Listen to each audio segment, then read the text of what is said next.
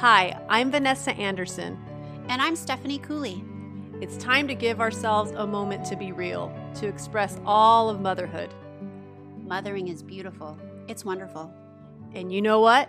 It's fucked up too. Come hang out with us. We're the real motherfuckers. Cheers. Hello, Dee. Hello, Welcome hello. Real motherfuckers. This is, I'm Stephanie. And I'm Vanessa. And today we have Diana Bamford. And Dee is, I know her, we both know her from, um, I've taken her yoga class, and she's a wonderful yoga teacher. And she does multiple things helping the female community. And um, she's here to talk about maternal mental health. And um, before we get started, we also wanted to say, oh. Dee is also a pussycat lover. She has uh, our pussycat cups. She's one of our winners, our winner for our pussycat cup giveaway. We love your support, Dee. I yes, love you guys. Do. And this is a fantastic cup. I love it. It's my new favorite. Love it. So Dee, can you tell us who you are? I know you do a lot of a lot of things in the community, but maybe you can tell us a little bit about all the things that you do. Yes. Uh, so I'm a maternal mental health advocate here in San Diego. I'm a member with the Postpartum Health Alliance and a volunteer with them. And I'm on the board with uh, Tribe Wellness Collective uh, here in San Diego. Um, I basically dedicate my life to bring awareness around perinatal mood and anxiety disorders, uh, which we'll talk a little bit more about that, uh, which is the new name given to postpartum depression. So not all women, we know that they experience postpartum depression. They actually, there's all these other uh, mood disorders that are associated, uh, like anxiety, O C D, bipolar disorder, P T S D, and in some cases, psychosis. So I now what I do a lot is I try to bring knowledge and awareness to the public. So educate providers and people that work firsthand with mothers, with birthing parents, and with their family members as well. Because a lot of the times women are not, you know, when we have a baby, our minds are everywhere else. Don't let your projects on or near the tracks derail. Let OnTrack Solutions navigate the railroad aspects of your project with confidence and results. Keep it on track with OnTrack Solutions. We like to think the Real Motherfuckers podcast is like a train headed for destination to growth. With our sponsor, OnTrack Solutions, we are headed there. So Dee, when we had chatted previously, I know you had some personal experience with this, um, and I'm assuming this is how you got into this community and helping this community. Can you tell us about your, your own personal journey with this? Absolutely. So I have two, I have three children. Uh, two I birthed, one is Uh, my my adopted uh, child, child. It's uh, my son, my husband's uh, daughter from his previous marriage, but to me, she's mine, my daughter. Uh, mm-hmm. And I actually, my journey began back in two thousand two. I had first a miscarriage that was, I was really young. Uh, I was like twenty-one at the time, and I had a miscarriage that was very dismissed. You know, I was young and it just, you know, you're going to have more children, but I was actually grieving uh, the loss of a baby. And now realizing that due to that experience, it just, because I never really healed it, it actually kind of snowballed because we, I didn't process it. It was like, okay, even though everybody's not making a big deal of it, not that they needed to make a big deal, but just the acknowledgement that I have had a loss rather than telling me, you know, cheerleader, go forward. So right. uh, after that miscarriage, I, um, I got pregnant again, uh, then with my son, who was born in two thousand three. I was um, Navy wife for five years. Uh, at the moment, my husband at the time was deployed. So I went through the entire pregnancy alone. I don't know what it is to have, you know, your partner sing to the baby or touch your belly or go to appointments. And um, he... I was really big towards the end. I had a beautiful pregnancy. It was like, he was born in September. So I had all this summer, you know, I was craving watermelon all the time, like all the summer fruits and things like that. And that all the fun cravings for, from, from a new mother. And, uh, when it was getting closer to the time, I'm Hispanic and he was already forty weeks in the belly. And it began the conversation, right? Like, D, you're already forty weeks. What if, you know, you lose the baby, you have a stillborn due to, you know, the time is passing. And we know that is not necessarily true. We can have babies up to like forty-four weeks, but I did not know any of that. So the fear was just consuming me. Uh, at forty-one weeks and five days, my son was born. Uh, he was born on a Monday. The Friday before, I met with my midwife. I actually had a midwife in the hospital that I like took care of me the entire time. And she said, I was just desperate. I had given an eviction notice to my baby. I needed him out. I was hot. I was done. I just wanted this little turkey out of me. And I was really big. So I, I had something uh, that was, they call it like a water twin. So I had two placentas and two bags, but one never developed into a twin. But, and then I had another big placenta. And my midwife that Friday said, you know what, Dee, you're just really big because of the, you know, the other bag that is making room in there and the other placenta, and baby, it's a little squish in there, but he's about maybe seven pounds. You're just really big because he, you know, all the extra, all the extra things in there.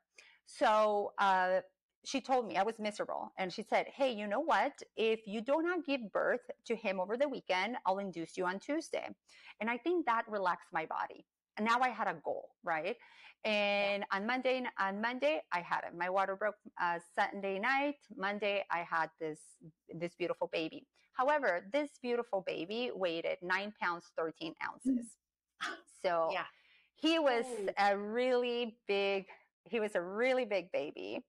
And uh, yeah, too much he was too much watermelon. Absolutely. Absolutely. And um, so with him, I, nobody talked to me. This is one of the big points of why I do maternal mental health, because no one really talked to me about what even postpartum depression was. One of the things yeah. is that during his birth, his birth was quite traumatic. Uh, he was um, He had to pull, be pulled out with the forceps. They gave me an episiotomy, and it teared, and it gave me a third-degree tear. Third-degree tear oh, goes from yeah. your perineum, from the vagina, all the way to your rectum. And there's something even worse that is a four-degree tear. I thank heaven that I did not quite get that, but the third-degree tear was it was pretty pretty severe. So with all that happening, I lost a lot of blood, and uh, with that experience, I. I realized that uh, a lot of things were also coming into mind. You know, a lot of other fears were kind of popping in. But the traumatic birth that I had at the hospital was one of the reasons that I developed postpartum anxiety. Me personally, I'm a P M A D survivor from postpartum anxiety, depression, O C D, obsessive compulsive disorder, uh, P T S D, um, and the obsessive compulsive disorder is what uh, almost snowballed into a psychosis. And I'll share more of that also. Um, but when I was in the hospital with my first son, um, I lost a lot of blood, and I yeah. didn't want to have a blood transfusion. They were pushing me to get a blood transfusion. And I was just like, no, I don't want it uh, due to a previous experience from a friend receiving a blood transfusion. And it was infected and he passed. And I was just terrified of blood, uh, receiving blood in any moment. Yeah. Um, so they told me, if you can pee and you can shower, then no blood, and you can go home. And I was like, awesome. I have a goal, pee and shower. Yeah. So the next day I'm all like, okay, I just, I need to pee and I need to shower. So I peed, I'm like celebrating. And then I get in the shower and I passed out and I almost had a stroke. So now the blood was not an option. I needed to have a blood transfusion. As soon as I did the blood transfusion, felt so much better. And with that, uh, you know, it was a very traumatic event with the baby being pulled from the forceps. I was, when I was pushing, I pushed for about three and a half hours. He was just not coming out. It, the staff was not the best staff. Everything is just like, get the baby out. It was like a lot of stress. Like it felt like my baby came into this world with a lot of stress around him. And, uh, after that, I had uh, began to feel really sad. I began to feel uh, like I didn't want to be away from the baby. I was scared, and I began to develop intrusive thoughts. And then I began to develop uh, suicidal thoughts that range from my, mild um, to, you know, to severe. And at the time, I was a Navy wife for five years, as I mentioned. So we were, he was stationed here in San Diego, but we had a house in Mexico. So we're like, well, it kind of makes sense and not pay any more rent here, move to Mexico and just, you know, he's like, I'll come back and forth, but I was left with alone with the baby all day. And I began to say with my thoughts, right? It just kind of continued to just have those thoughts of worried thoughts of like something happening to the baby. And I began to cry a lot. Um, I didn't have a lot of people visiting me at all. I had my mother who lived in San Diego. And, you know, when, when you have a baby, everyone goes and visits you, right? Right away. Everybody's like, baby's born. They want to see you. And then everybody disappears. And then you're like, yes, wow, okay. True. It's lonely. Yes, it, it's lonely the, to be mm-hmm. a mom. It's like after all of the ruckus is over, there's the stillness. And the stillness is. is happening sometimes. It is. It is. So I begin to notice that I was alone with the baby all day, and I began to have the intrusive thoughts became an intrusive voice. So it got stronger and stronger. And I'm going to pause here just for a second for everyone listening. Um, it is a, it can be triggering. So I would say feel free to pause it um, because some things that I may share may be triggering. And I just want to give that little bit of a disclosure. Uh, so I began to have these thoughts of, you know, just push the baby, just kick it, just like very mild. But I began to hear these voices. And first it was like, why am I thinking that? You know, it's crazy. I'm not going to say it. And I never mentioned it to anybody. And it began to evolve. And then it was a little bit stronger. And then I began to pick up objects. You know, it's just like stab the baby. And you know, I'm picking up this object, it's like dropping it because I knew I didn't want to. I was just terrified of having these thoughts. And I stayed quiet because I was so ashamed. I was hearing that I was, this voice would talk to me and tell me I was a horrible mother, you know, to just take something and end it there because my baby will be better without me. Like they began to evolve and I still said nothing because I felt so much shame, so much guilt. And then I was scared that they will take my baby away because I'm crazy. Because what type of mother will have these types of thoughts? So I had, my husband came home every night and I still like normal, you know, bathe the baby, all the things. I acted normal, the appearances of I am fine. Until one day I had a very severe experience where I was alone with the baby and I was cooking spaghetti and I had the boiling water and I had this time, it was this strong, strong feeling to pick up the water and toss it at my baby who was in the stroller next to me. And that was just like my breaking point. I was like, oh, the world stopped.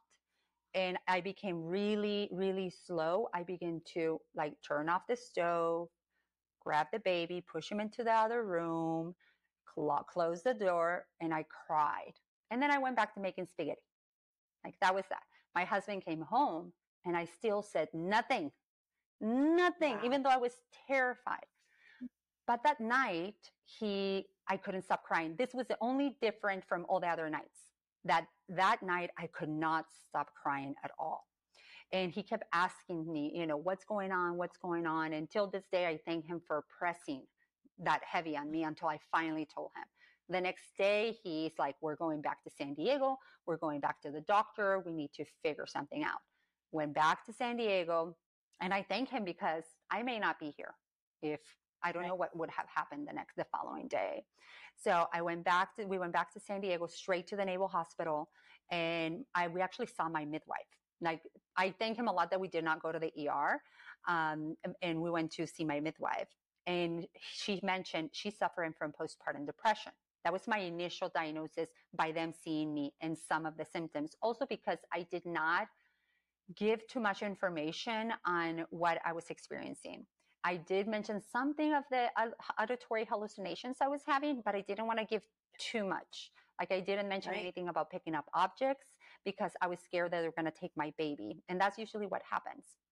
So they put me immediately in antipsychotics and antidepressants, um, scheduled me with psychologists, psychiatrists, and I began to get help. But no one talked to me about what even postpartum depression was. Right? Like they right. didn't talk to me at the hospital. I did not leave with a pamphlet, like nothing. At any point, it was very stigmatized and still is but it was very stigmatized in my family. You just, you know, you have a baby, you figure it out. My grandma had nine kids and like three miscarriages, and she went on, and, and, you know, that was the way of life. That's the way mothers are. That's the way, what you do. And it, so it was very challenging because it was not inviting. It was not an invited conversation that we could have and be like, hey, what is really going on? And so I never felt safe to speak with anyone of what I was feeling. So my therapist, I uh, raved. She was, she was amazing. And um, with her is how I was able to begin to get better, with postpartum support groups, uh, with medication. I, I'm not a big person on suggesting medication, but it can save your life. It doesn't have to be long-term. I'm no longer on medication, uh, and, but it can really save, it can really save, save lives. So that was like one of the big parts. And then it snowballed. So they usually say the old saying about postpartum depression. I was ultimately diagnosed as a postpartum depression, anxiety, O C D, and P T S D. That was like my full-on clinical diagnosis. Can I pause you for a second? Did, did were you diagnosed with anything before this? You know, did you feel like you had anxieties or depressions or any of those other symptoms before having this baby? That maybe the baby kind no. of triggered it all, or this was just all new? All, all new. What I do think, like not as a teen, I don't remember. I was super, in, you know, hyperactive and things like that, very active teen, which is usually where you will see more of like the anxiety or the depression around those mm-hmm. teen years. I never experienced anything like that. But what I do think, it was my unresolved. I began to get a little bit of anxiety after my miscarriage. Mm-hmm. So that was triggering for me. But I never took care of it. I never took medication for it. I didn't even see a therapist. I, I didn't even talk to anybody about it. So I think that's where everything started mainly. Mm-hmm. And unresolved uh, grief over an abortion or a miscarriage or a medical termination, uh, if it's not taken care of, it, it always needs to be processed. Yes. So absolutely. That's the first part was... Mm-hmm. Absolutely. So that was like one of the first parts. And then uh, what happened, so it was one year. My son literally turned one year. We're at his little birthday party.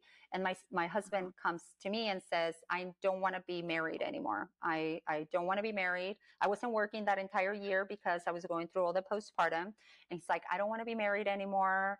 Um, I don't want to be dad. Don't want to be a husband. Uh, we had one apartment that was under his name and one car that was under his his name. And he's like, I'm going to let the car get repo and the apartment to get us evicted. So, because I'm going to go live on the ship. So peace, yeah, you know, figure oh out gosh. a way. So, so I went into immediate, like I'm barely kind of seeing the light of my postpartum journey, like towards the end. And suddenly it was like, okay, survival mode. Like I have to get a car, get a place to live, get a job. And I'm, I'm somebody uh, that is not too proud. I was like, I'll go flip burgers at this point, right? I just need to make money to provide for my, my son. So, uh, yep, he let everything get evicted. I found myself into an apartment. My uncle let me borrow a car. Then a friend let me borrow a car. In the meantime, I, I could save some more money to buy a car, got myself a job. And then he started to kind of to come around again, right? Kind of like, okay, things we may be able to work out. In that period, I got pregnant again. So got pregnant again with my youngest. And as soon as I told him, he's like, oh no, we're, we're not good. It's like, no, go have an abortion if you like. I'm gone. So I was like, okay, finally, this, this, that was my rock bottom, right? Because I still like loved him and I wanted to build something. And we are all thought that it's mom and dad and the happy family. So I was like, okay, finally got it. Not you. And I'm like, okay, again, here I go into my survival. I'm doing this alone. Not only have I had alone pregnancies all along, I have to, you know, do mother alone for like so long. So uh, my son, uh, he was C-section because what happened with my first one, the doctor said you were too narrow to your vaginal canal was so narrow that you could not birth a, a big baby. You can birth a baby vaginally, which I actually now, knowing what I know, it's actually a lie, because only about one percent of women cannot birth vaginally due to the structure, their bone structure. And clearly he came out and did not break a bone. He tore me, but the tear was more from the forceps force than my actual right. baby, if it was done in proper timing.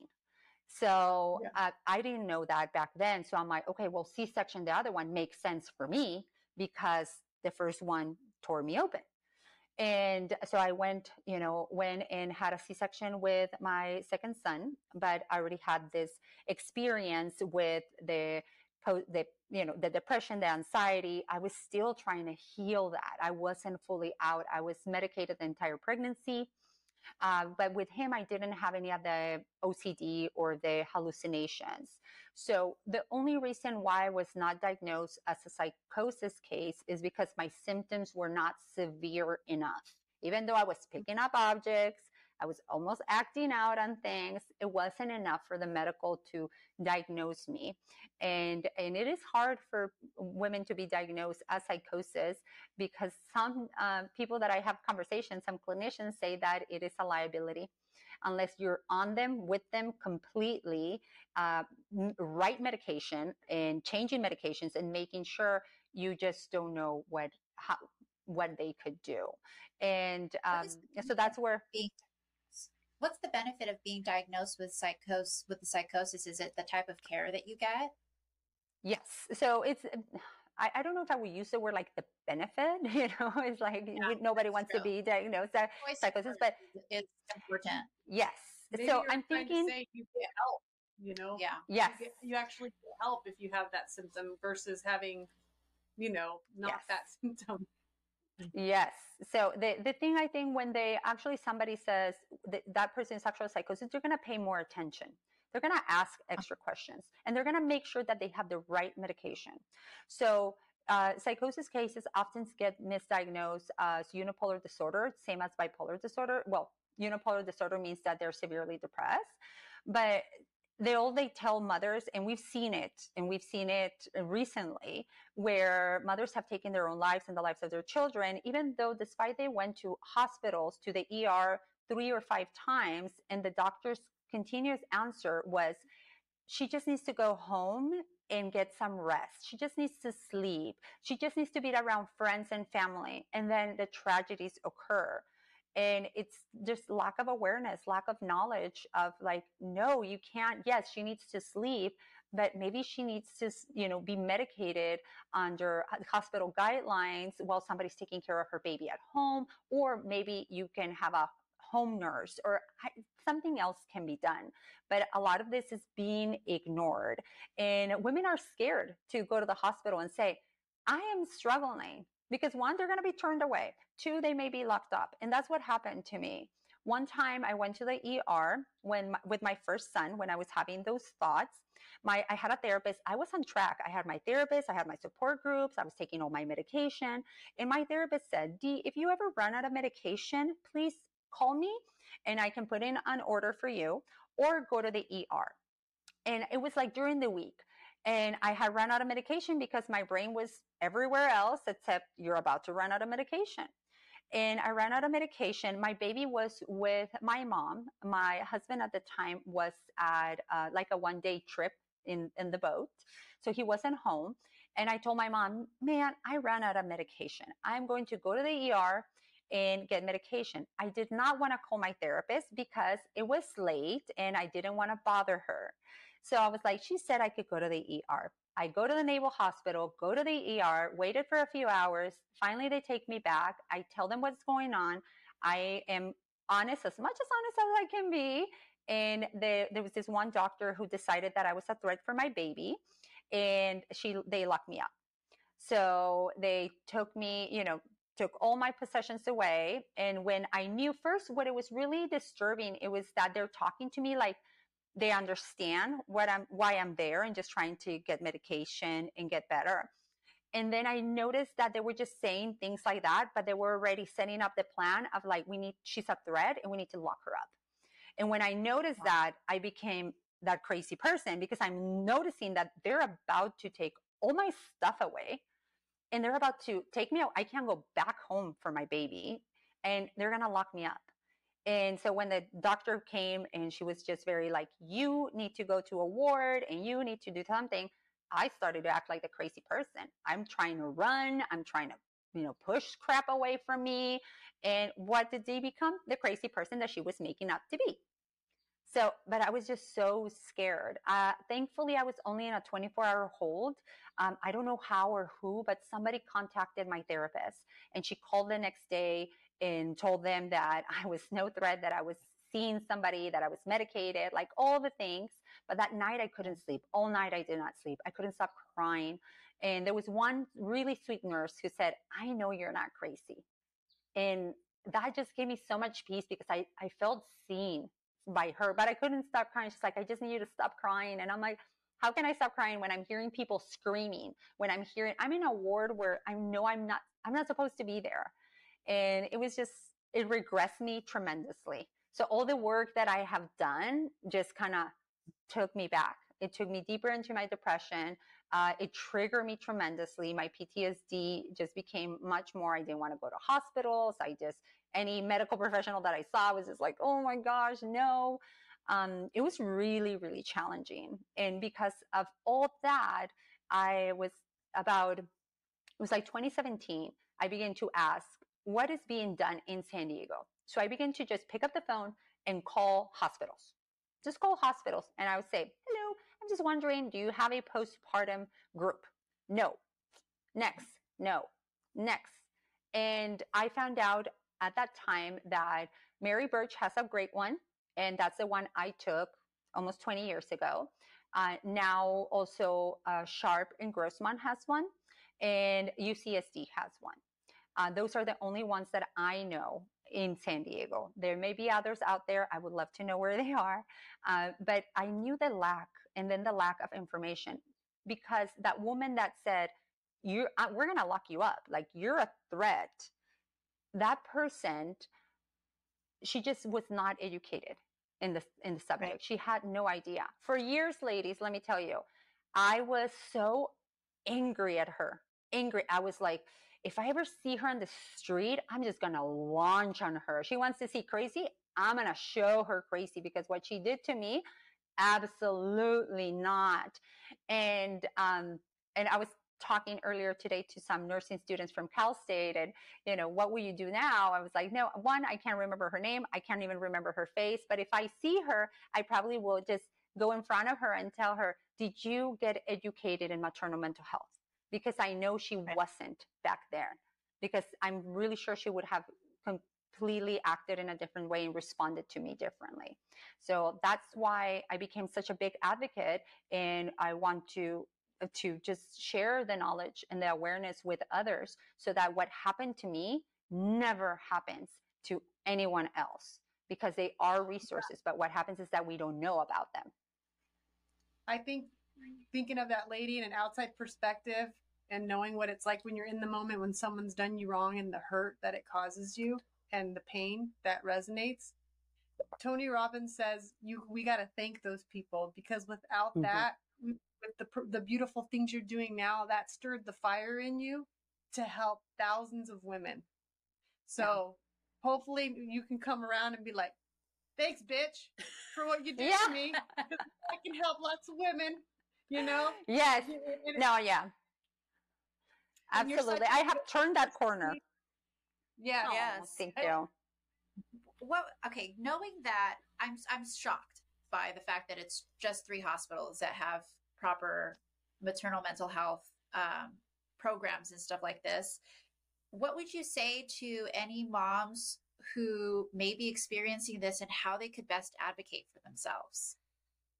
And uh, should they well, be still be afraid of saying what's going on in their head? Like, should they still hold back some of these thoughts? Like, what is the process you think women should go through? You know, keeping in mind that we have listeners that are outside of the San Diego area. Mm-hmm. Um, what what are some mm-hmm. steps you think that that they should think about? I think my number one is, don't be scared to just begin sharing with a friend, somebody you trust, because that's the biggest point. And I'll give you a lot more for everyone who's listening to anywhere. And this, they can begin this step at anywhere they are in the world. But the first thing is to find someone that you feel you can trust. It may be a friend, it may be, you know, a family member, but begin to talk about it, because there's a lot of shame and judgment yeah. and guilt. So that's why all these cases fall through the cracks. And I only know, just to piggyback on what you said about the three hospitals, those are only the ones I know. Maybe there's more, but yeah.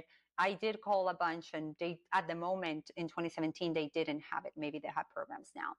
But for somebody who's like, okay, I, I'm having these thoughts, or I'm starting to feel really sad, or I don't want to let go of the baby. I just want to be with the baby all day. I don't want to go out with my friends. You know, I want to be isolated. It's just to find someone you trust that you can begin to talk to them about it. So now let's say a person did speak with somebody. Okay. So they said, oh, they expressed, they spoke with somebody. One of the best, the ideal thing would be to be like, I am suffering and I need help. To literally ask for help would be the ideal. Knowing that, you know, I know I'm not a bad mother. My hormones are still balancing. I just had a baby and I need help. That would be the ideal. And then, you know, what is the next step? Okay, therapy. I would say, depending on the severity of the situation, if you're having hallucinations, it's maybe it's something completely, therapy is not going to help you immediately. Like sometimes if you're not sleeping, uh, anybody who it has, uh, they're sleep deprived, but I know new parents, we're all sleep deprived. We have newborns and we're going to be sleep deprived. However, we need to look at these points, having flashbacks or nightmares, and that. So insomnia, flashbacks and nightmares, those are not part necessarily of the sleep deprived parent. That is snowballing into something else. So getting help, getting some help. If you say, you know what, I, I think I may suffering from something, but I'm not so sure, or I don't want to go out and get a therapist, see what support groups are online. So Postpartum Support International, uh, postpartum dot net, I believe is their website. They are international, but you can, they have different, um, you know, in different pl- uh, places around the world, they have support groups that you can attend in person. However, online, you can take on many, many uh, of their support groups, attend any and all of their support groups in English and Spanish. They have them in other languages as well. And if you're experiencing, you know, I'm feeling really depressed, I'm just feeling not like myself. This is something that I've been hearing lately a lot. I don't feel like myself. Something, it, it took a turn. Something is not right. Okay. Are you open to talking to somebody? Because I, you know, I'm not a therapist. Uh, I am here, somebody to support you and listen and hold that space. But if you're open, I can help you find somebody. Maybe, okay, not, I'm not going to go and try to get that particular um, therapist for them, but I can give them a res- resource like Postpartum Support International, where they can call and they can find them a therapist in their region. They can connect them with somebody, let's say here in San Diego with Postpartum Health Alliance, and they, we can find them a therapist if they give us their insurance. And if they don't have insurance, we can still find them a therapist. So right. That would be like the next ideal step. Let's go really crazy. Let's just play a really crazy scenario. So let's say somebody had a baby, they start not to feeling great, and they begin to, you know, they're very tired, and they begin to have conversations with somebody who's not there, right? And they're like, my wife is starting to talk to herself. You know, it's like she's talking to herself, and first everybody kind of laughs, and because she's hiding it, she also kind of laughs about it, right? Like, oh yeah, there's nothing there. I'm just, you know, I'm talking out loud. That's a, a very common one. I'm just speaking out loud. And it evolves and evolves and evolves and evolves. And this is somebody who's maybe having uh, visual hallucinations, but because they're already having the conversation that she maybe, oh, she's crazy, she's talking to herself, and it's not being taken care of, that can po- possibly be a threat. Let's say somebody, a listener, is like, oh my gosh, this is my partner right now. My partner's talking to themselves. The best thing I can tell you, get them help right now. Go find a therapist, find some uh, groups and supports, be- and ask the questions, not in a judgy way, in a supportive way. Hey, who are you yeah. talking to? Oh no, was talking to myself. okay, how often do you talk to yourself? I just want to make sure that you're okay. Not making fun, nothing like that, because it can be dismissed as well. So it's psychosis cases should always be treated as an emergency. Any plan that involves suicide, infanticide, uh, planning of hurting like your baby or others needs to be treated as an emergency. However, I am not big on go lock up that mother. Absolutely not. There are very little hospitals mm-hmm. that will take perinatal during, you know, uh, the postpartum period, or even during the pregnancy period, where they could have some sort of form of hallucination. Sometimes, mostly if they had um, psychosis or bipolar disorder previously, but it does happen. But there's one hospital in Orange County that is really good, but it's highly impacted. It's really hard to get a mama in there.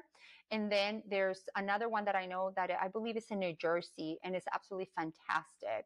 So we need more of that now in all over the United States. We need at least, at least ten per state will be ideal. Well, that's, because that's what telling happened, the fact that there's an, or, that's telling the one in Orange County is impacted. Obviously, there's definitely a need. There so is. That organization that you're a part of now, that you're on the board, is this the goal, is for you guys to go to these hospitals or create spaces for these women to go to for help? Is that that part of the journey and goal that you guys are working towards? Yes. So Tribe Wellness Collective, they actually strive to make midwifery and holistic care accessible to anyone, regardless of their socioeconomics.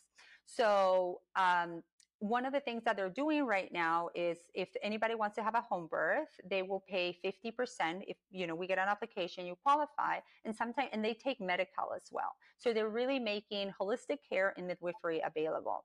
Why I came up on the board with them is because their vision is to have in San Diego build an inpatient only for postpartum and perinatal hospital. So the same as they have in New Jersey and in Orange County, where mothers who are experiencing these hallucinations can come with their baby, and their baby is taken care of just as if they were being home, but they're being taken care of with the proper medication and the proper rest. And this is a center that we would love to build, where we were going to have in-house therapists, in-house psycho uh, psychiatrists, uh, public health nurses, some doctors, also yoga, and, you know, um, some uh, nutritionists, and like really cover all the bases. Because a lot of it, when we're moving after the postpartum period and you're getting the medication, all that, we need to make sure that we're eating right too. If we're eating in and out every day while just taking the medication, thinking, why am I not feeling any better? Look at what you're putting in your gut, right? But at times yeah. we can't think of that, take care of ourselves, because we're so just consumed by our baby in our immediate situation that we can't think about those things. So it's just like allowing them the time and the space for them to heal and get the proper nutrition, get the proper medication, so that they can go home and really thrive and really, you know, have all the tools and support groups that they need, so that they can live a successful life as new parents. Yeah, this is a, this is a tough one. I mean, this is deeper than some of the post postpartum or the perinatal mood that I've heard of, and I want to thank you for admitting these things. It's they were deep and and and, and you know, in our society, dark, right? Dark to have yeah. those feelings, dark to have that vision of hurting something that's supposed to be the most precious in your life. I I wanted to kind of just ask, where do the where does the children's safety come into this? Like supporting the mom to still be present and helping her through all of the of the different dimensions of this, you know, perinatal mood, but also, you know, supporting the children as well, so that, you know, they stay safe and mommy stays safe. Mm-hmm. Like, where's the balance with that? Where do you yeah, come so in? So having support children? At home. Yeah. So uh, I, I always find. Mm-hmm. Absolutely. Absolutely. So having support at home. So let's say um, you know, somebody is sick, struggling with it. And let's say they have the newborn and a four-year-old and a three-year-old as well, right? Uh, making sure that and they're going through these um, having the symptoms of maybe obsessive compulsive disorder or simply depression. You know, you just don't want it to be around your children, or you have a detachment or anything like that. Just one, not pushing mother. I always say, don't push her. Here's the baby. Here's the baby. You know, you just need to carry the baby, anything like that. It, as long as baby is being loved by somebody else in that immediate moment, baby is going to be okay. We need to make sure that the mother's okay so that, you know, so that the baby can have mother full time. So they can, mom can be present with that baby. I was having this conversation not too long ago with someone who was saying, well, how, what will, how would the baby feel if mom doesn't want to talk to, you know, to the other children, doesn't want to talk, you know, be with her baby? There's going to create more detachment. Probably a little bit, but not for too long, because if you continue to push it, she's going to continue to reject it if she's feeling she doesn't want to be around her baby. And there's been many mothers that baby comes out and they're like, don't give me the baby immediately. Immediately. So in, it's so important for mothers to be good. Remember how we say, if you put the air in the in the airplane, you put the oxygen on you first and then on the children. She has to be okay. As long as the grandma's there loving on the baby, as long as she also sees that everybody else is loving on the baby, she's, she'll have peace that your baby is okay. So that will give her peace. In the meantime, she's healing. And maybe this can go one of two ways.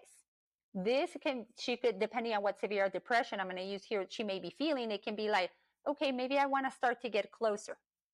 The other thing it could evolve is her depression is deeper. They're taking better care of my baby. Maybe, what am I here for? Right? So that's where we always have to watch mother. But baby safety and the other children's safety is super, super important. So always having somebody else who's going to be there to take care of that ch- those children is going to be the most mm-hmm. important. Somebody who's going to love them, who's going to be there, who understands that the mother is going through something at this time. And yeah, that's the best we can do. Heavy time.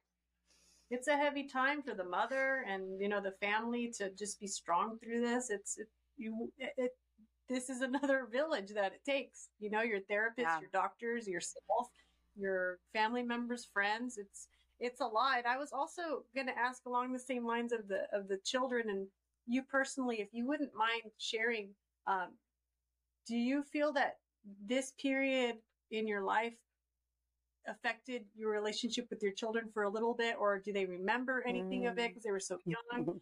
You know, just how, how does that work? We all have a point in our lives, you know, when we are less present, even if it's not perinatal mood, it could be something else in our life, like, you know, midlife crisis, where we decide to, you're kind of different. You're, you're not feeling the same. There's, there's all these different stages in life when we are not, we're working on ourselves. So how do you, do you, how do you know if your children have ever said anything, or do you feel anything that's, you know, from then that has impacted them from this experience?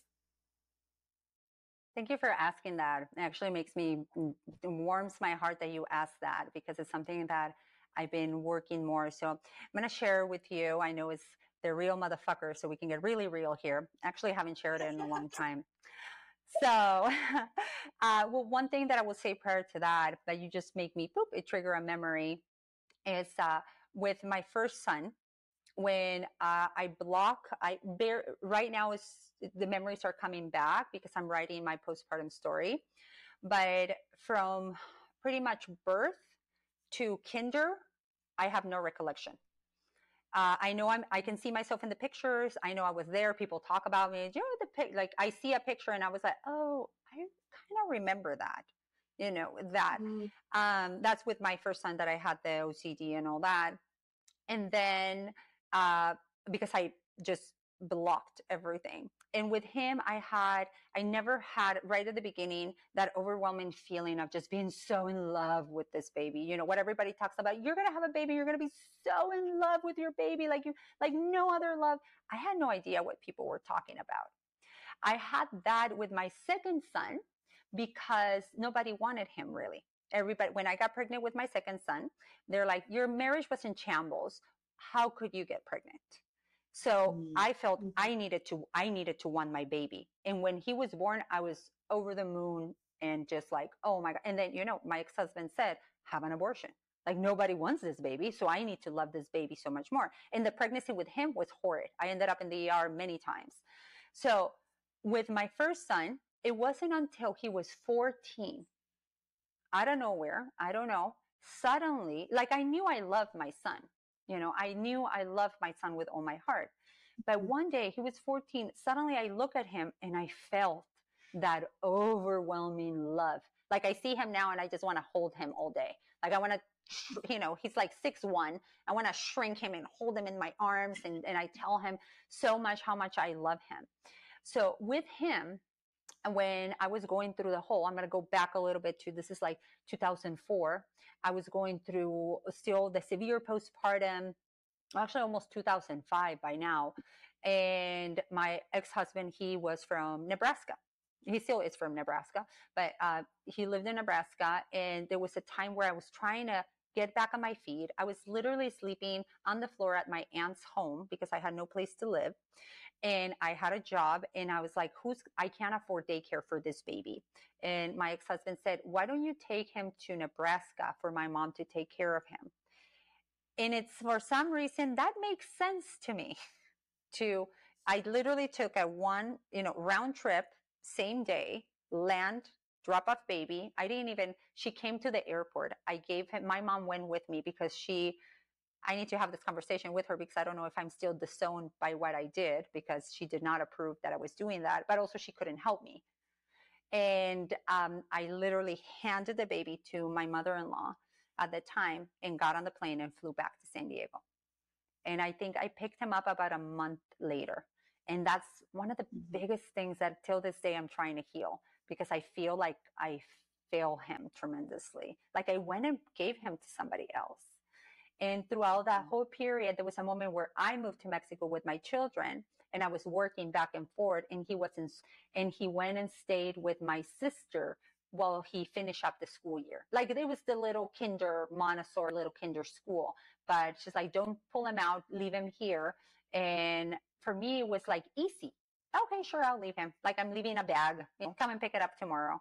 And that is really hard because that's something that I'm healing now that it's coming up. And it, how could I, in my right mind, knowing what I know now, do that? What type of mother just says, mm-hmm. you know, instead of figuring it out, no, no, no, I can't be away from my baby. First, I couldn't be away from him in the first early months, yeah. right? The first year. And suddenly, I was so disconnected and disassociated from everything that I was okay with flying to Nebraska to drop off my child and then leaving him in Mexico, even though it was with my sister, even though I was going to see him over the weekend, easily, you know? And it was just, it was just so, that particular part was so hard. And with them, um, I have a really good connection. I'm really, we're really close. My nineteen year old and I, well, with both of them, I'm really, really close. Um, but they know what I do. They know what I've been through. They know it through uh, a certain success, that's not success, I'm sorry, to a certain extent, but uh, how they affected them, I don't know. I am someone who talks to them all the time. They know what I do. Uh, I, I have had conversations about, you know, what I talk about and what my feelings were, and um, that I don't have those feelings, that I love them both beyond, you know, expression. Um, but I don't roam, so I can't really answer what, what that was. And if anybody is listening and thinking that I'm screwing up my kid, or I probably screw up our, you know, my kid, uh, I don't, I don't know. I don't, I like to think that I haven't, because one of the things that we can do is talk to them and be open and honest, and most important, vulnerable with them, to be vulnerable. Yeah. So they've seen me cry. They've seen me have a panic attack. Um, you know, they, they've seen me just, you know, kind of be really sad. Um, we, we talked about watching, um, there's some great documentaries out there, and I've talked to them about watching some together so they can see kind of what mom went through. Um, but I don't keep him in the dark. I never, ever, I was just talking to a friend. I'm like, I never, ever want my children to hear something that I could have told them, but hear it from somebody else. I just could not. Right. I just know. They have two half siblings from the, his, their biological father. And I, you know, somebody was saying, why would they need to know? And I said, oh, absolutely. I'm going to tell them. And I'm going to keep them in the loop, because if suddenly years later they come and they're like, Mom, we have sisters. Like, why do you? T-? I never want that. I never want to hide anything from them uh, in any way. So I think keeping that honest and open conversation um, is the best. And I constantly tell them, if you ever have questions, ask me. So I think they feel comfortable enough to come to me if something's going on. I'm always checking in. How are you feeling? What's going on? They're very different. Um, and it may have definitely probably impacted them in one way or another. I'm just crossing my fingers that I, I didn't screw them up too bad, and that they're able to get the help if that's what they need. Well, in our next generation parenting episode, we all concluded that we're all fucking up our kids a little bit. So yeah, that's okay.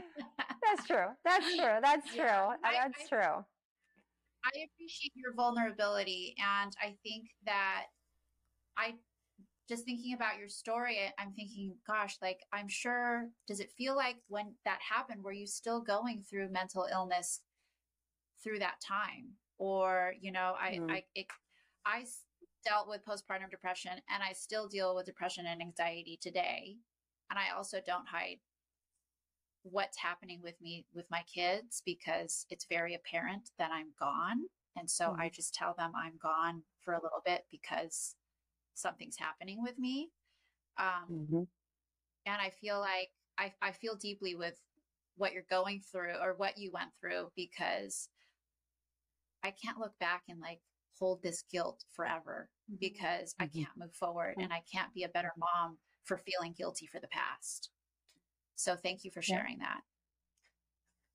that. Thank you yeah, for I holding think, the space. You know, you, knowing you both and knowing who you are and knowing how open you are, I think if your children did feel a pain or felt like they weren't, you know, that love or whatever it is, you know how we, we all have a moment with our own parents where like, they didn't love us then, or, you know, mm. I did something wrong kind of thing. I see how lucky your children are that you would open the door to say, let's go to therapy together, having the real conversations that you would have and honest ones with your children about it, and also mm-hmm. providing any tools necessary for them to heal with you. And I know you both, you're both on a big healing journey in life. Um, D, people go to you to heal. And I know, Steph, you do so many things to heal as well. You're mm-hmm. constantly, you know, looking up, looking forward, and, and it's a constant maintenance. Um, So I applaud you both for being in such a, you know, mm-hmm. a, a, a, metaphorically and, and just in illustration, you know, this deep, dark hole that you're, it's muddy and you're trying to just climb out. And every time you try to climb out, the mud caves in and the mud caves in and you can't mm-hmm. get out. That's what I vision envision when you guys talk about this. Mm-hmm. And mm-hmm. yeah, yeah, I feel well, when you guys express and tell me these things so raw, it makes me feel so heavy to hear it, but also mm. so inspired that there's people out mm. there that love and can help you through this, and your own will to have still go through this. I think that there's so sort of like a depiction that some people have of like the crazy mom archetype, you know, mm. uh, mm-hmm. the, and, and it's very dismissive of the fact that this does mm-hmm. happen to many mothers. Um, You know, just thinking about when I tried to get help for the post, my postpartum depression, the doctor, he was like, did you ever think about like doing less? And I'm like, dude, that's not what I wanted to hear. And that just feels very dismissive and feels like I, I, I was seeking actual help, you know, and it's either like a, just shoo them away or kind of laugh at their hysteria. You know, and I feel like that there needs to be some work on how to paint mothers who are struggling. Deep. Yeah. I got, I had something came to me. I always like to meditate or just kind of bring in before I do my mm. episodes with my, the guests the day before. I kind of just think about the questions we're going to ask and just maybe research things, or, you know, I just feel the whole experience before. And interesting enough, and I texted Steph this morning, I said, last night when I was laying there, I said, I thought of the legend La Llorona. And I said, if mm. the reason I thought of her is I think her legend is misrepresented. I said, what if she mm-hmm. was really a woman that had perinatal mood? And because mm-hmm. in the story, after she drowns her children, she's searching for them. She didn't know she did it. And it's also, yeah. it, it, it, the, the story also had, adds a layer that she did it because of a man. But it's really, was it because of the mm-hmm. man, or did she have, you know, perinatal mood and that just tossed her over the edge? That story reminds me of this in a way. Mm-hmm. Like it, for some reason she came to me, the hurt, you yeah. know, and who knows where that story originated. You know what I mean? You know, we never mm-hmm. know the origins of it, but it's, it's like, if she, someone would have known these things, if this has a ounce of truth, could it have been that? You never know. You know what I mean? But for some reason, you know, in our culture, they use her to hate her because she drowned her children, right? I mean, mm-hmm. no one wants to hurt children. Yeah. But at the same time, it's like, this woman needed help. This woman needed help. And and nobody heard her. They they added all the layers of what could have been, and it wasn't what it was. I, I wasn't familiar with this story until I read about it. And I was like, gosh, she was used as like a, like the monster scary lady that you're afraid of at night. And I'm like, gosh, that, that poor yeah. mom was suffering. So, I mean, what are your thoughts on that? It is. For some reason she came to me and I was like, I don't want to bring this out as disrespectful, but you know, it's just, oh, no. she came to me like, you know, it's possible, like this. Changing the tale, the, because, the, the myth or the oh, tale yeah. of it. It, it is. It is. I agree. one hundred eleven percent. I agree. Because, and it is, it, it was turned into that. And when you said the man, it was because of a man. Who knows if that man was a doctor who said, you know, have you tried to do less or get more sleep? Right? We don't know. It doesn't have to be necessarily the man, the partner. We know who that man, you know, necessarily represent. It was represented at the convenience of the story.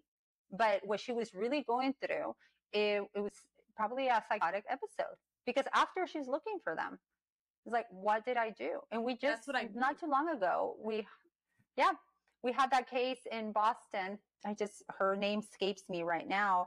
Um, but this beautiful woman, she was um, uh, a birth, uh, labor and delivery nurse. And she um, committed, tr- attempted to commit suicide after uh, taking the lives of her three children. And uh, it, you know, now this woman who is, I think she was, I've been trying to follow her story and apparently not doing a really good job at it, but she was being sentenced now in May. But what is going to happen with this woman who went to the, who worked in the, they medicated her. Um, I think, in my opinion, and this is just Dee's personal opinion, personal, personal opinion, mm-hmm. I think they over-medicated her. I think they completely over-medicated her.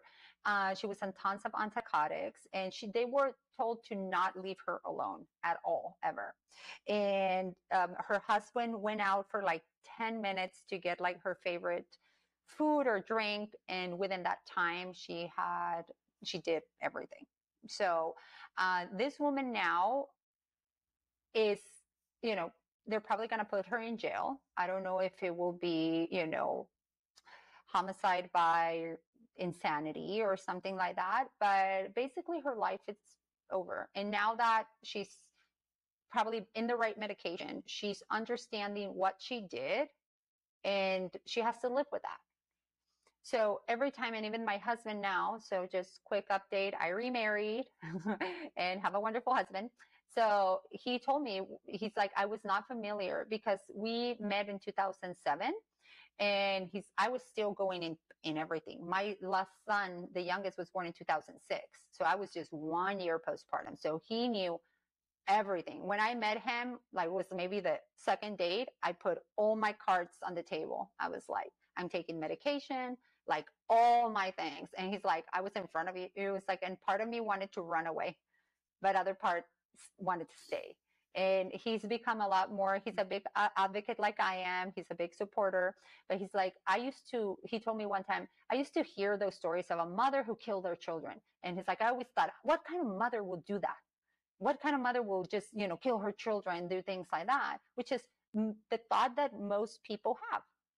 And he's like, now when I hear that that happened, it's like the first thought that comes into my mind, how was she suffering? What was she suffering from? And that's what I hope everyone can think when a mother early as that. Of course, there are other mental illnesses that can draw somebody to commit such a, uh, a tragedy, but it's always good to not judge right away, to pause and be like, wow, what, you know, she was just, you know, two months postpartum, and she was, everybody saying that she was a wonderful mother to her other children, and then this happened. Like, let's just pause and not judge them right away. Um, but we have lost several mothers this year uh, due to that. So La Llorona, I'm thinking she definitely had some psychosis going on, and that's what happened there. And then she felt tremendously guilty, and she roams the world um, looking for her children because it's, it's devastating. Yep. Absolutely devastating. Yeah.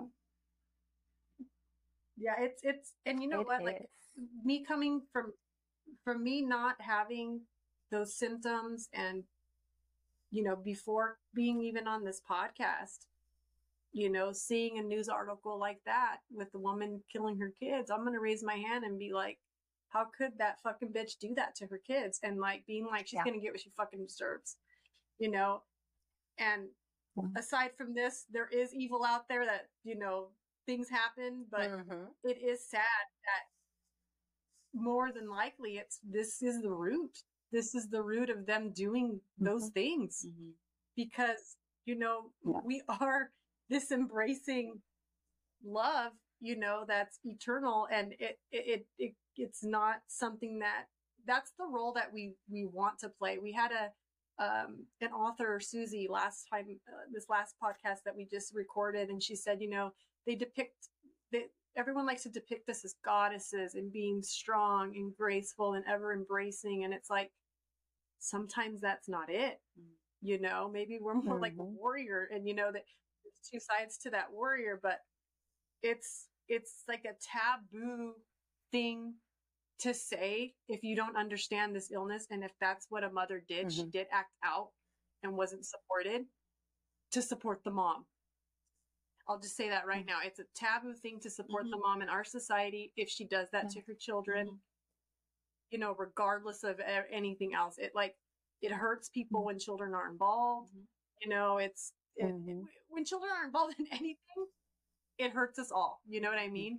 And it hurts yeah. us when women are involved too in our culture. So you have yeah. a double whammy here with a mom hurting yes. her children and a mom hurting herself. So it is not easy to accept those two facts. Mm-hmm. It hurts us. Yeah. A lot. So it's, yeah. it's a heavy thing, and, you know? But. It is. And a lot of women suffer alone, suffer alone and suffer in mm-hmm. silence and hide it really well. Even though I was already in therapy and everything, and after my experience with the E R where they locked me up and I regressed, um, so I used to be in the fashion industry and dress funky and all the things. Uh, I am the yoga instructor who rarely wears yoga pants, you know, the actual leggings. I'm always in something else, but I used to wear these, these gloves that would go just my forearms. I used to wear them for like a long time and things like that. And then after me regressing, I, I would get so much anxiety and just like cringe that I would scratch my forearms bloody, and I would put those gloves yeah. on and go through my day. And no one knew. Yeah. And because there's a lot of mm. suffering and silence, which is very important. And something right. that I would like your, your um, listeners to know is like, okay, we're talking about all this postpartum depression, uh, scary things, you know, anxiety, uh, you know, bipolar disorder, which bipolar disorder is more likely to be developed, fifty percent more likely to be developed in, uh, during the postpartum period than that of the regular population. So it's more likely you can develop bipolar disorder during the postpartum period than anyone and anybody else. So with mm-hmm. the risk factor. So it's like, okay, D, how do I get this? Like, am I at risk? And one of the things I always tell uh, people that I, when I do these presentations and workshops, I'm like, first of all, this is not to scare anyone. I know it sounds scary, and same, this podcast is not to scare anyone. It's just awareness, because we don't know what we don't know. Mm-hmm. So how yeah. can this happen to me? So we have three types of risk factors associated: biological, psychological, and social. And I'm just going to tap on a little bit of each so they know. It doesn't mean that you are under a risk factor that is necessarily going to happen to you. So biological, having previously have P M A Ds, right? Experiencing perinatal with anxiety disorder, having mental health um, uh, issues in your family, or you experiencing depression, anxiety, or any other um, mood disorder. Um, having, what else is a biological? Mm, I'm going to stop with this because it's escaping me. Uh, and then psychological, being a young mother, you know, or unwanted pre- pregnancy. Uh, having not a great relationship with your own mother, having a baby in the queue, um, having low self-esteem, having uh, an abortion or a miscarriage. Um, and then social uh, is being isolated. So, you know, geographically isolation. So being in San Diego, and I saw like other military towns here, there's, we have a lot of moms that don't have any family around, and it doesn't have to always be family, you know, military. You can just move somewhere else, and having that, that there's no support around you, that is huge. Um, financial stress, relationship stress, uh, having, you know, suddenly somebody passed away, moving, uh, having a fuzzy baby, uh, the, uh, finan- did I mention financial stress? Maybe I repeated it, but financial stress, that's, that's like a really big one. So uh, those are some of the risk factors associated with perinatal mood and anxiety disorders. So if you are highly stressed, let's say a relationship stress, your relationship is not the best and you're going through a pregnancy, and then you're like, how am I going to do it alone? I don't have enough money. You know, I just moved. Maybe I need to move back home with my parents. Like, are they even going to want me? I'm pregnant. Like, you see where the story goes. So that is a risk factor for experiencing a mood disorder. Mm-hmm. You went through a lot of those. Yeah. Yeah. And I think I missed yeah, a lot of them. I just like, yeah. Yes. Yes. Yeah. This, so this that's has been a, very informative. A, Yes. I hope it's helpful for, especially for your listeners, to know that they're not alone, because the worst thing is to feel so alone, you know. And I think for me, when I begin to get into the support groups, um, well, one particular support group, uh, I really made me see, know that I was not crazy, and that I was not going through this alone, and that other mothers were having mm-hmm. similar experiences, maybe not as severe as mine, and really normalizing it. And like you mentioned mm-hmm. earlier, Vanessa, about being taboo, it is ex- extremely stigmatized, and um, we need to pay more attention to our mothers. Um, the United States has the highest mortality rate, maternal mortality, um, than pretty much anywhere else, and it begins there, on how we're treating our mothers when they're pregnant, because it can really develop into something else, having uh, traumatic births. And we're seeing a lot of traumatic births in the recent studies. So um, just knowing that, to give that mother that you know some space, and giving your, uh, you know, just talking, reaching out, holding space for them, and just saying, how are you? Okay, I'm fine. You know, I'm fine. I'm doing okay. Okay. Just know that I'm here if you ever want to chat or vent or anything. Just planting the seed. We don't have to push. We don't have to put like, here are resources, because you're seeing something. I know she's going through something. I know there's something. I know. Don't push. Just plant seeds. Hey, well, I'm here. If you ever want to chat, I am here. And they will reach out. Well, we can hope that they do reach out. But if you don't push, there's more than likely they will feel comfortable enough that you're not trying to shove anything down their throat, and they feel a little bit more relaxed into, maybe I'll just reach out to Vanessa or Stephanie, and just just to have a chat. And then from there, you can you know, grow the conversation, you know, and rela- being relatable is, is big. And another thing that I want to say, even though, like you said, Vanessa, I didn't experience any of that, it's wonderful, right? It's, it's so, so good. Um, it, it's okay. Not everybody is going to experience it. It doesn't mean, and it doesn't mean like, wow, I didn't experience it, so I can't relate to that woman. Okay. Not in that capacity, but you can hold space for, for that woman, for that birthing parent. Absolutely. You can really just hold the space up. And just being really honest, like, I don't know how that feels or what you're going through, but I'm just here for you. Just tell me, you know, I, I can yes. just be here, and, and I can just be an ear and listen. And that is it. And that is it. Yes. Yeah. Yes. And I also think, like, some of our other listen, um, guests that have had some traumatic things happen to them, I think once they say, someone does admit, I need help. And if they, maybe you are that friend they're talking to, asking permission, can I help you make that phone call if you're ready? Can I help you if you're ready? I mean, whatever you need, or can I give you that information? Just kind of helping them with the steps. I don't want to be that person that oversteps my boundaries. And I think every friendship mm-hmm. and every woman's different, but yeah.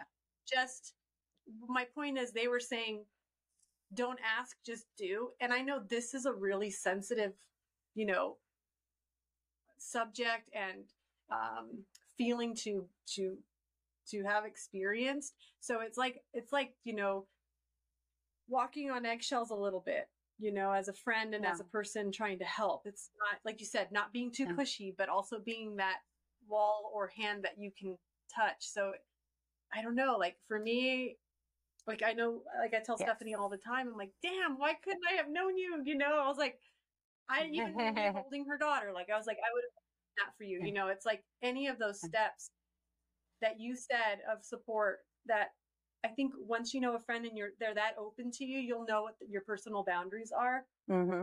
but to, you know, be available to, for them and, and, and, yes.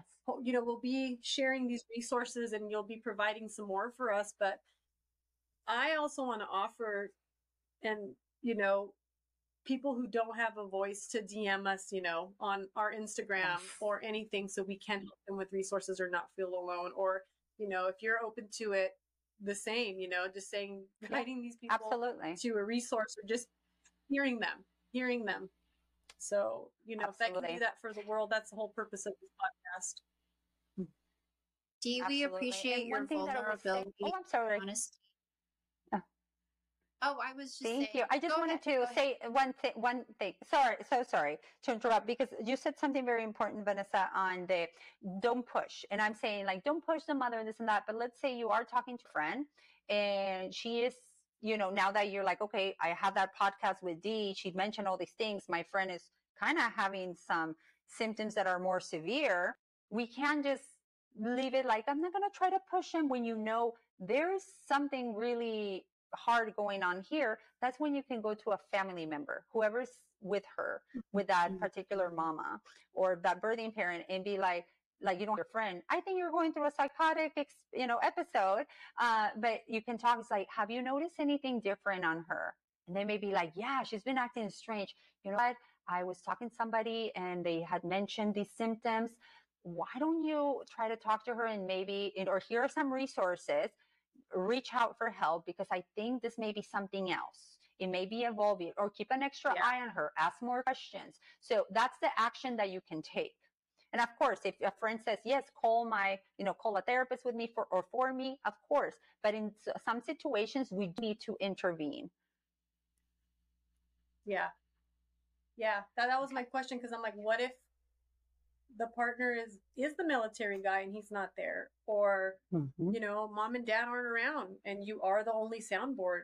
Will you be the one that acts? I mean, and it is for her and it is for mm-hmm. the, the family, you know, it's, it's a hard, it's, it's a gray area, you know, it really is to certain, to yeah. a certain point. I don't, I'm just putting myself in the place of it. And yeah. I'm like, what would I do? You know, I think, I think well, there you can call down this conversation is. Oh, sorry. Uh, uh, there you can call them, but them, they, I believe is the ombudsman, like the military. There's always, when they're on deployment, let's say the, the the dad is on deployment, the mom is alone mm-hmm. with the baby, they have no family around, there's nobody, you don't know their friends, her other friends uh-huh. or anything, but you can reach out to the, you're like, okay, he's in the military, he's in the Navy or in the Marines, wherever. I can reach out to the Marines. My friend is a Marine wife. She's going through something. She has no support. And then they reach out to somebody. They're usually, when they're on deployment, there's usually like, I think it's the ombudsman, something like that. That is like the mother for everyone. So if you need any help, they'll find you the resources and somebody to check on that particular, you know, so they're not ever really alone. They have, especially through the military, there is like a, it's not necessarily a chain of command, but there is somebody that you can kind of lean into. You can give them information of, you know, your friend okay. and the person who's, and that's another way of getting them help. So I always say there's always a way. There's always, always, always a way. Yes. And the last resort, it would be call the cops. That would be like, don't call the cops on a mother. Try to find some help and resources, you know, if, unless she, you see her that she's about to hurt herself or hurt her baby, then you may have to call nine one one. But that's like, for me, I'm like, that's last resort, because it can really regress that mother if she was so doing, was already doing some improvements in her life. Mm-hmm. Wow. Well, that was, that was, you're a very informative yes. woman. Thank you. Gosh, so you have, you have shared with us a lot of information that we don't, we did not realize. I'm assuming a lot of our listeners haven't realized either. I think it's important that we we're having this conversation. I'm like, I mean, like, the fact that we're even having this conversation sheds light on that this is an issue, um, and it could share, or it could help uh, the village, the community, keep a better mm-hmm. eye on these, on mothers who may be struggling. So thank you for your vulnerability, your honesty, mm-hmm. your authenticity. We love speaking to you, Dee. I know. Can we ask her the questions real quick? Yeah. So we ask, you know, you're a listener. We're going to ask you the three questions. So um, what's one thing in your purse uh, and what does it say about you? Name one thing in your oh, purse and what it says about I, you. I always have chapstick.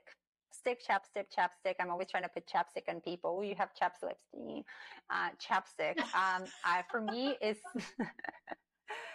And always somebody needs chapstick. Usually it's my youngest. Mom, do you have chapstick? He knows I always have chapstick. Um, I think it's comfort. For me, I just, it's, I think it just says that I, I am a cozy person. I'm a comfortable person. And I want to have soft lips person, or my lips are always cracked. Uh, so chapstick is something that is always in my purse. And sometimes I'll have several chapsticks because somebody will need a chapstick. Same. That's so funny. When I've been asked what's the three things you would bring with you on a deserted island, one of them's always chapstick. Yeah. Ah, you know, it's such a, it, thinking about this, chapstick makes you so present. Oh, that's true. You know, and we're working on that. And I know you guys, it makes you so present. You can smell it. You can feel it. You're focusing yes. on it, you know? If you're a kid, you eat it. Oh, yeah. Oh, yeah. Even if you're an adult, you might yes. need it. Yes. I get it. I love my chapstick. um, what inspires you, or who? Mm, what inspires me? The world inspires me. Everything around me inspires me um, to do better. Um, definitely my own story inspires me to learn more, to get educated so I can do it that for others. My children inspire me. Uh, for me, it's my biggest success is my children. And a lot of people are like, well, everybody says their children. I'm like, you don't understand. Made it. We're here. They have a, yes. what I like to think, a healthy mother. Um, and, but I think a changing world really inspires me. inspires me to, because, you know, what we know is for sure is change. And I, it inspires me to know that, that through that change, I can find ways to serve better. So to adapt and to become, to be part of the environment, you know, uh, in, in a, in a meaningful manner, in a very conscious way, to be able to support others through their own change and meet people where they are at and not where I am at. Uh, so I think that really, mm-hmm. I get excited. I know we're not always supposed to think about the future. You know, we have to be here in the present, try to be as much as I can. But sometimes I like to think of like, wow, what is coming? I'm going to let it come, but wow, I would love it if it can look this way, if I can have, you know, uh, an intake in, um, inpatient hospital, at least one per state. But how would it look if I have we have ten per state and it's growing and it's all over the world? So things like that, I get inspired by. by life and um, to take care of all the needs that are out there, especially with maternal mental health. That's a beautiful answer. And I, you know what makes my heart melt and almost emotional for you? The future for you is hope. Mm-hmm. And it works so hard Aww. For you to put that in your heart. Mm. Yeah. yeah. Yes. No, thank Love you. That. Thank you. I feel it. And, um, and you ladies inspire me. Both of you inspire me so much that you're doing this, that you're talking about the real things. We're not sugarcoating it. We come here raw. We can talk about the, the fun yeah. subjects, also the stigmatized subjects, the interesting subjects, the educational subjects, but you both show up. And that's why I've been listening to all your episodes. I, I need to finish the last one, uh, but I'm listening to all your episodes. I'm like, yes, they're doing the thing. They're, they're starting the conversation. So thank you, because both of you inspire me tremendously. I'm like, that's why you keep me listening each week. Thank you, Dee. Thank you so much. We we appreciate you being here, and I don't think you'll. Mm. This will be your only visit on the podcast. Yes, I have. I have. I see you, you in the future of our podcast. Too. Yeah. Yes. So thank you I'll so much honored. for being on. And if there's anything else, yeah, if there's anything else we can do to help this cause, we would be more than, you know, mm. we always have an open door. Thank you. Thank you. Thank, Thank you so Dee. much. And we'll salute you. Cheers. Thank you so much. Thank you. Thank you. Cheers. Cheers. Cheers. Bye-bye. Cheers. Bye. Bye. Bye.